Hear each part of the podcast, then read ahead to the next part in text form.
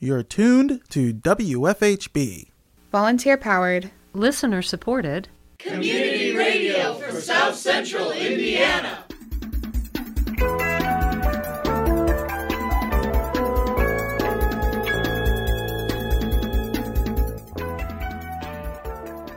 Good afternoon. Reporting for WFHB, this is Benedict Jones. And I'm Cade Young. This is the WFHB local news for Tuesday, June 13th, 2023. Today on the program, we have the second half of an interview with Hank Duncan, the city's bicycle and pedestrian coordinator.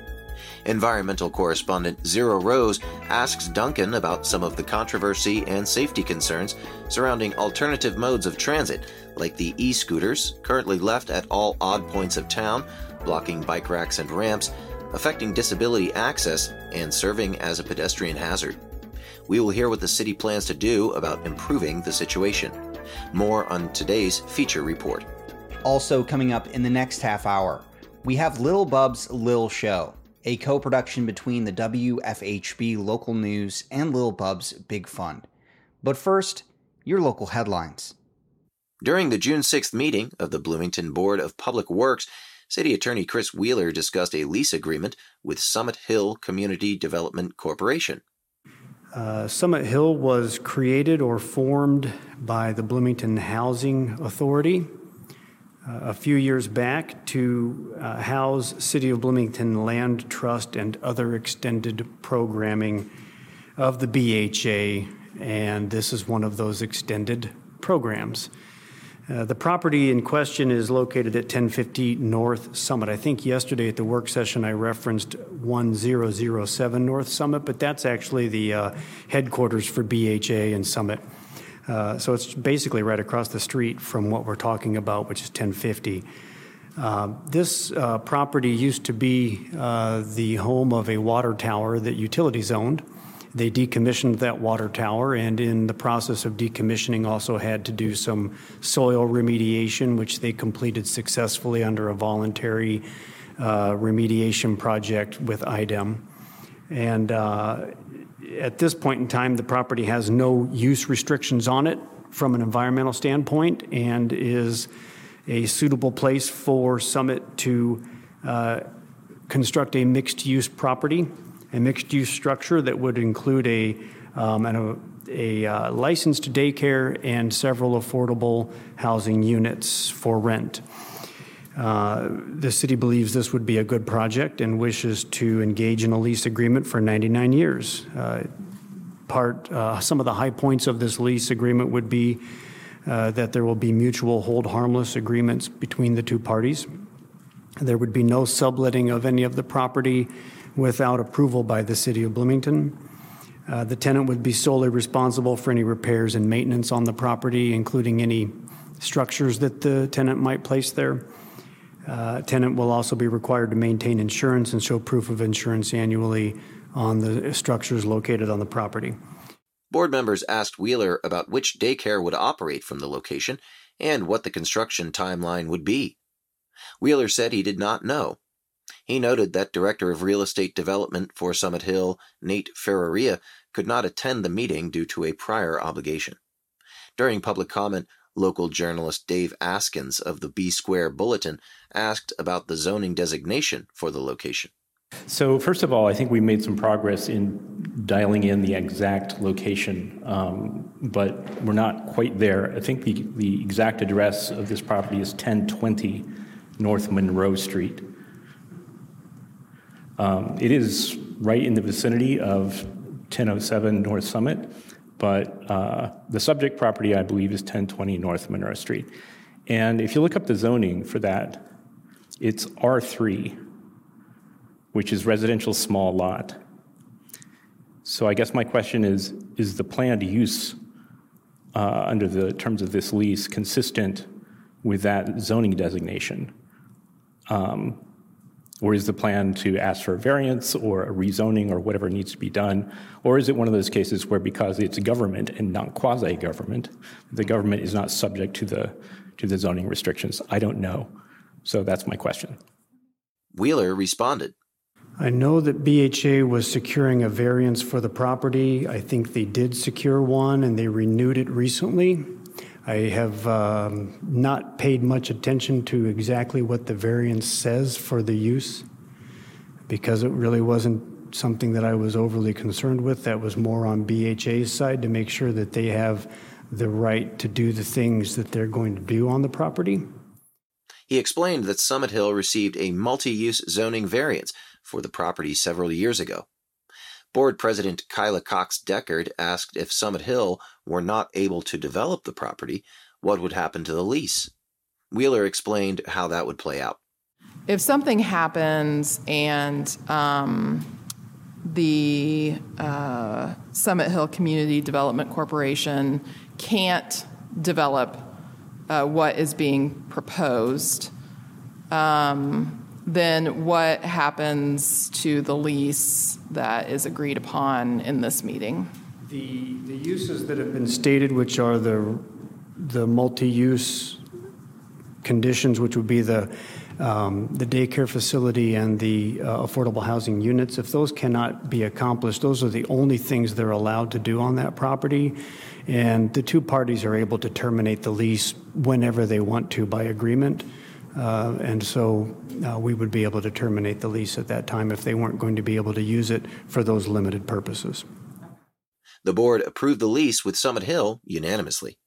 The Bloomington Board of Public Works will meet again for its regular meeting on June 20th.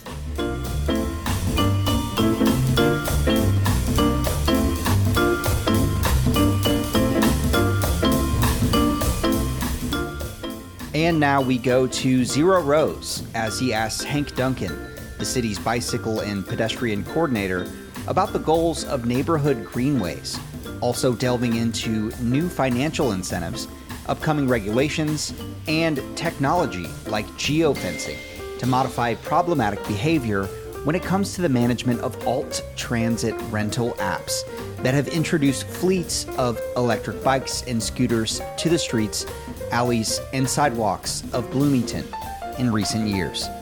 Zyro Roze has more.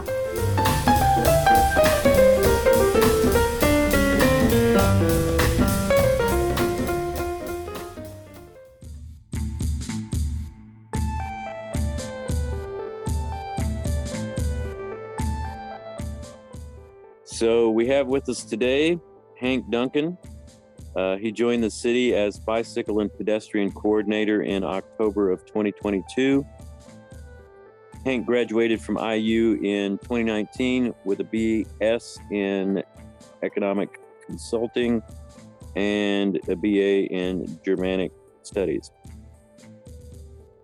He worked for a cycling tourism company in France for a, a few summers ago and he was sales manager for a bike shop in Asheville, North Carolina through 2020 and 2021. Um, he was also Little 500 race director at IU Foundation for the 2021 and 2022 races, as well as in the first half of the 22 23 academic year. Uh, currently, Hank is pursuing a Master of Public Affairs in his studies at the O'Neill School of Public and Environmental Affairs, and he also plays cello and piano in the Bloomington Symphony Orchestra. Thanks for being with us today, Hank. It's great to be here. Um, why are we doing this? It's to prioritize multimodal transportation, active transportation around the city. It's to limit and reduce and hopefully eliminate traffic fatalities, traffic severe injuries, and make it a safer place to move from point A to point B in Bloomington. And also, I imagine it's part of the uh, climate action plan to reduce miles traveled by vehicles and emissions for contributing to climate change. Yeah, there, there are a few of our community's goals in the climate action plan and the comprehensive plan that directly support what we're doing with neighborhood greenways and other multimodal projects around Bloomington. And so I think there was one, I heard some contention about what it was Hawthorne intersection. Some mm-hmm. people in that neighborhood raising a bit of a ruckus against uh, those plans. I guess they recently didn't vote uh, sort of a veto back in by the city council on some of these plans, it, has been sort of uh, removed from the end of the process anyway.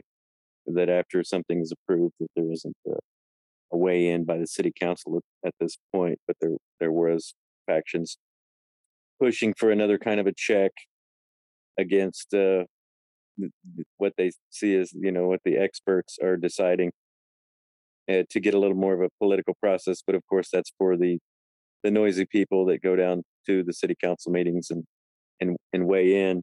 Um, are you, as a new coordinator with bicycle and pedestrian, feeling any of that heat from some of these? I mean, we just had the election cycle go on too, so a lot of it was kicked up around that. Sure. Um, in my role specifically, no. Honestly, I, I think everybody in the city understands that we need more support for pedestrians and cyclists and all vulnerable street users out there in Bloomington. I haven't felt any heat. Um, I think, you know, again, as I said before, there are always going to be some people who aren't benefited directly by a project. But as long as we communicate the why of what we're doing and we are transparent in the process and we are communicative from, from start to finish, I think that's all you can really ask for. And in terms of how we've been leading the Greenway process since since I joined. I haven't been met with much resistance, if any resistance, and there's support for this program moving forward. And while we have you, we, we may as well uh, ask about a couple other things. The uh, I see the new Lime e-bikes around, quite colorful ones. In a way, those are sort of welcome. They're they're sort of expensive and you know app centered and all of that. I remember the Yellow Bike Project from years ago, which was just free bikes around town. And of course, that became abused and they were just left in the woods or repainted and sold and that sort of thing. So that kind of didn't work. I think that came from the West Coast as a way to have community bicycles all around. You now sort of have that with scooters and things, but these scooters are being left in disarray. You know, they often block the bike uh, racks, you know, because that's where people think they should be putting them in a way. So in a way, it's difficult to lock up bikes, and they're actually just left around the sidewalks and things. Some of these places are dark, sort of because the neighborhood wants it. They don't want big lights shining in their single family homes all the time. And I've actually stumbled over them at night. And of course, that's also near these ramps and things. Is there anything uh, in the works to kind of address any of that?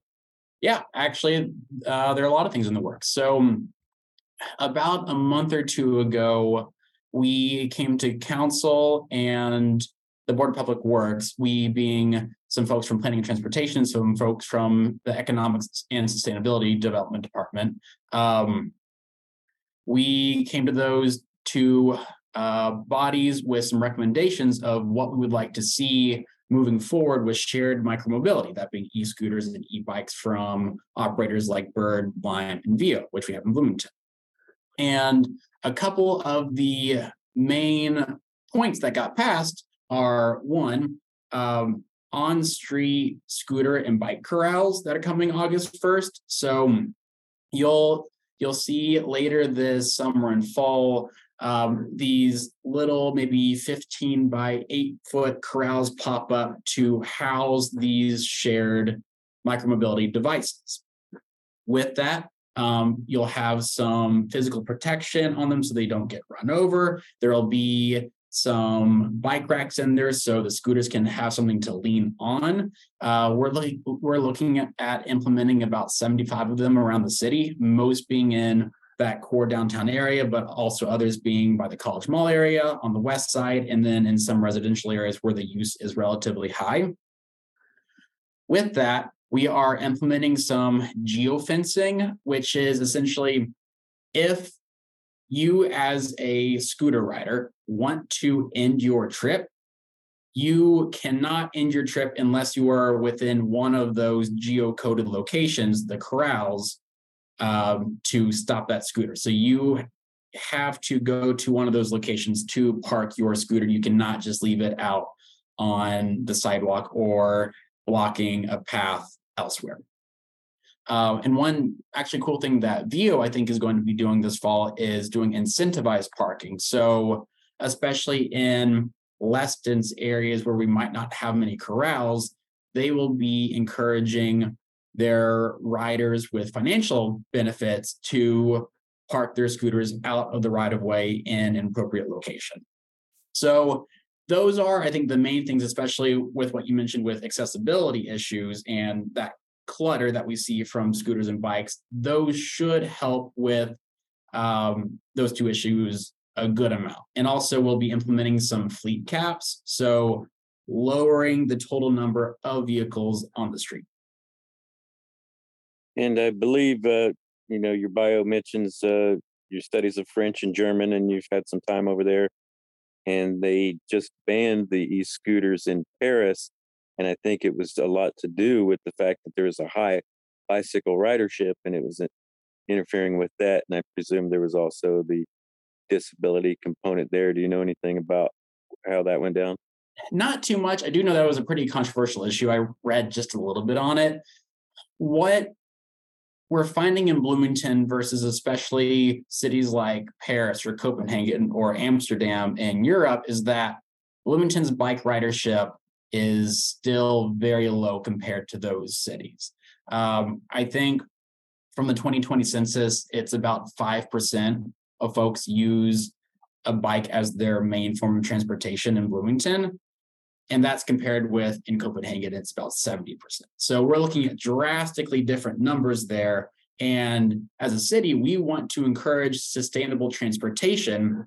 And what we found is that the scooters and e-bikes that these companies are bringing into town they are not necessarily a substitute for biking or walking but they're mainly a substitute for driving your vehicle about 40% of folks if they did not have a scooter or bike available to them they would be driving instead and when you look at the numbers of carbon emissions with those numbers there, the number of emissions go way down when you have shared dockless micromobility uh, vehicles in town. And how about the uh, safety record of those standing scooters? They seem pretty precarious. I've heard a few examples of people talking about people taking a tumble and people aren't in helmets. Uh, is there, you guys studying that? Have there been any fatalities? I know there was the one drunk driving situation where somebody dragged the scooter after hitting somebody. But mm-hmm. as far as people just kind of taking tumbles and being in traffic, is there any possibility that those would be phased out for safety concerns, the standing scooters? So that was actually another one of our recommendations coming into this fall is that all companies in Bloomington who have e-scooters or e-bikes, their fleets have to consist of at minimum at least 25% seated vehicles. And for Bird and Lime, that's e-bikes. For Veo, they have their seated scooter. So we are pushing in that direction. Um, the reason we didn't go further is because of operational concerns from some of the companies and we still feel like they have a lot to offer in the city. But i think that is the push moving forward is towards bikes and seated scooters over stand-up scooters. Well great. I think that's uh, pretty much going to cover it for the moment. We might uh, talk to you in the future about some of these other specific projects as they go in. But i, I think that'll cover it for us today and we much appreciate your being accessible to us Sounds good. Hey, it was great to be here, Zyro.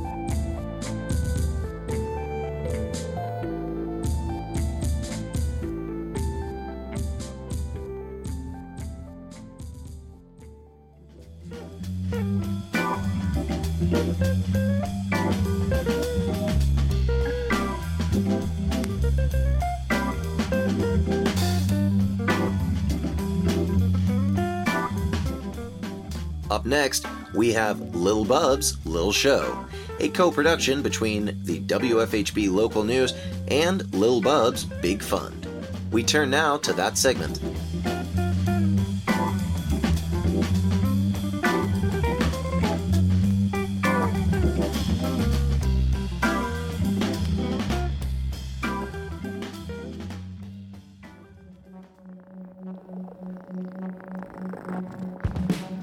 Welcome to Lil Bub's Lil Show, a weekly co production from WFHB and Lil Bub's Big Fund. We highlight adoptable animals with special needs in South Central Indiana and spotlight topics to promote human animal welfare. First, here's today's featured animal. Dolce is a Carolina dog, about a year and a half old. She came to the City of Bloomington Animal Shelter with over 60 other dogs who were housed in a very small home. In the six weeks she has been at the shelter, she spent most of her time terrified and pasted up against her kennel door. Dolce was never able to meet other people while in her home, which affected her socialization process which should have occurred when she was a puppy. As a result, it will take her a very long time to trust humans to no fault of her own. Shelter staff and volunteers have worked hard to build a bond with her, and thankfully, she has started to trust them a bit. She is making progress little by little.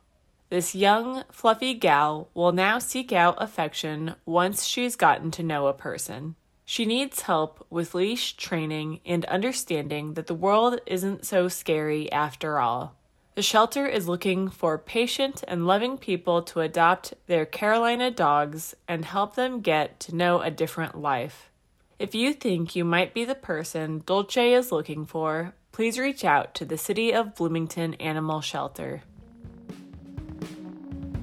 If you're interested in adopting today's featured pet, you can learn more at our websites, goodjobbub.org and wfhb.org. You're listening to Lil Bub's Lil Show, a co production of WFHB and Lil Bub's Big Fund. We now turn to this week's featured topic. With the 4th of July just around the corner, it is important to be mindful of how fireworks may affect household pets. Flashing lights, loud noises, and the smell of fireworks can scare dogs who might display anxiety by howling, barking, trembling, or with frantic behavior. According to the American Kennel Club, Independence Day is largely believed to be the day when the highest number of dogs run away. However, precautions can be taken to help make an animal more comfortable during fireworks season. First, keeping pets inside while fireworks are being launched will help prevent them from running away or running towards danger.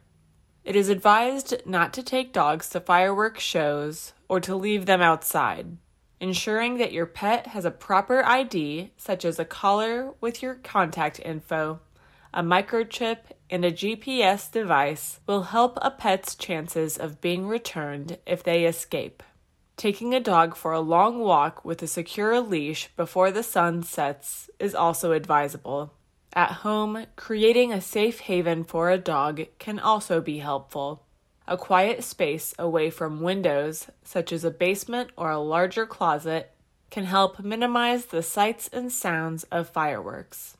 Leaving a fan, TV, or radio on can also help mask the sounds of the fireworks. If your pet's anxiety is severe, it may be helpful to book an appointment with your vet well in advance of the holiday to discuss anti anxiety medication. Thank you for tuning in to Lil Bub's Lil Show on WFHB, produced in partnership with Lil Bub's Big Fund. For more info on today's featured animal and topic, find us online at goodjobbub.org and wfhb.org.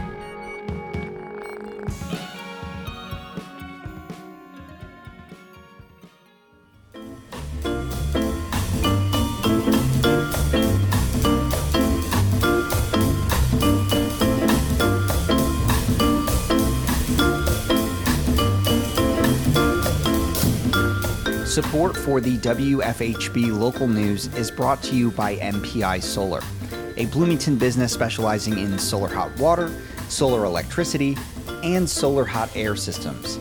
MPI Solar designs and installs solar power generation systems that encourage independence and individual responsibility. More information online at mpisolarenergy.com.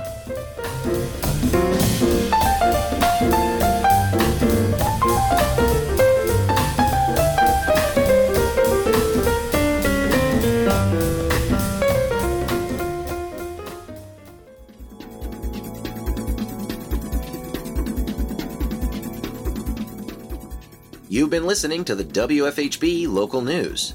Today's headlines were written by Noel Herhusky Schneider in partnership with CATS, Community Access Television Services. Our feature was produced by Zyro Roze. Lil Bub's Lil Show is produced by Christine Brackenoff and Stacy Brodowski. Our theme music is provided by Mark Bingham and the Social Climbers. For WFHB, this is your engineer and executive producer, Cade Young. And I'm Benedict Jones. Thanks for supporting Indiana's only volunteer powered, listener supported, independent daily news program. You can hear tonight's full broadcast online at WFHB.org. The WFHB local news is also available as a podcast. Just search our call letters WFHB wherever you listen to your podcasts.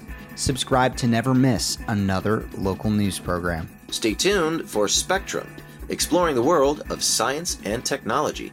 Coming up next on WFHB Community Radio.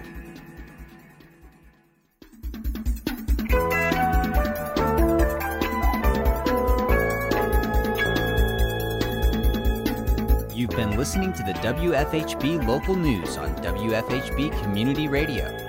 Our news is written and reported by volunteers working to provide local news, cover local issues, and strengthen our local community. We invite you to participate. You may submit questions, comments, and story ideas to news at WFHB.org. You can become a WFHB local news volunteer by attending new volunteer orientation. Feel free to check out the WFHB local news archive at WFHB.org to find newscasts individual stories, and catch a live feed of the WFHB local news. We are local, longer,